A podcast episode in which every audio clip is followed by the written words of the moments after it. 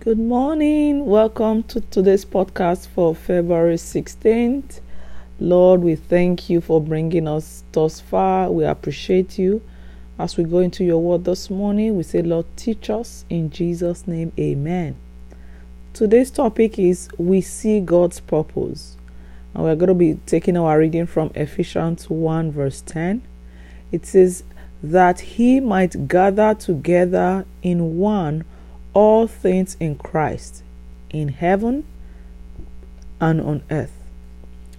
Going straight to the devotional, it says, We trust the Word of God, and the inspired revelation makes it plain to the believing Christian that all things in the universe have derived their form from Christ, the eternal Son. We are sure that even as an architect builder gathers the necessary materials needed to fashion the structure he has designed, so God will ultimately gather all things together under one head, even Christ. Everything in the universe has received its meaning by the power of His Word. Each has maintained its place and order through Him. So the devotional is just trying to bring to our knowledge this morning the purpose of God. We see God's purpose. Do you see God's purpose in creation? Do you see God's purpose in your everyday life?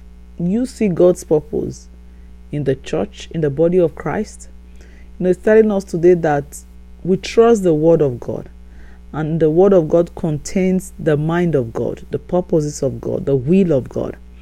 And so in this world, we see the creation of the universe, it was from the spoken word of God, and that word is Jesus.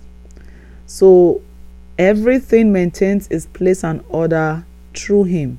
So we see the river, the sea, when they get to their boundary, they stay there.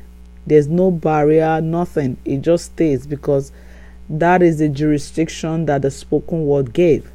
So in the beginning, God said, Let there be light, and there was light. What was the purpose of that light? He said there were two great lights, one to rule by day, one to rule by night. Everything God has created has a purpose. Just like you and I, we have a purpose. So, my question to you today is Do you see God's purpose? Amen.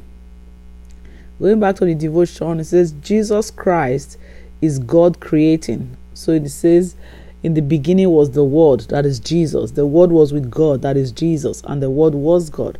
So Jesus Christ is God creating. Jesus Christ is God redeeming. So he sent his word to redeem us of our sins. Jesus Christ is God completing and harmonizing. When he went to the cross of Calvary to die for you and I, that was him completing and harmonizing. And Jesus Christ is God bringing together all things after the counsel of his own will. I can only hope that as we grow and mature and delight in our faith, we are beginning to gain a new appreciation of God's great eternal purpose.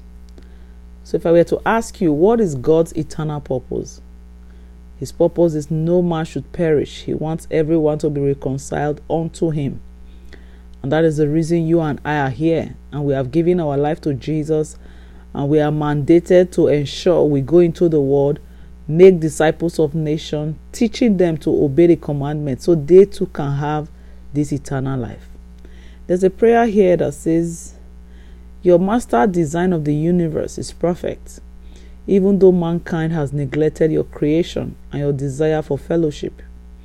I pray that by your spirit our churches will become like a mighty army and help lead many people in the world to faith in Christ. Amen.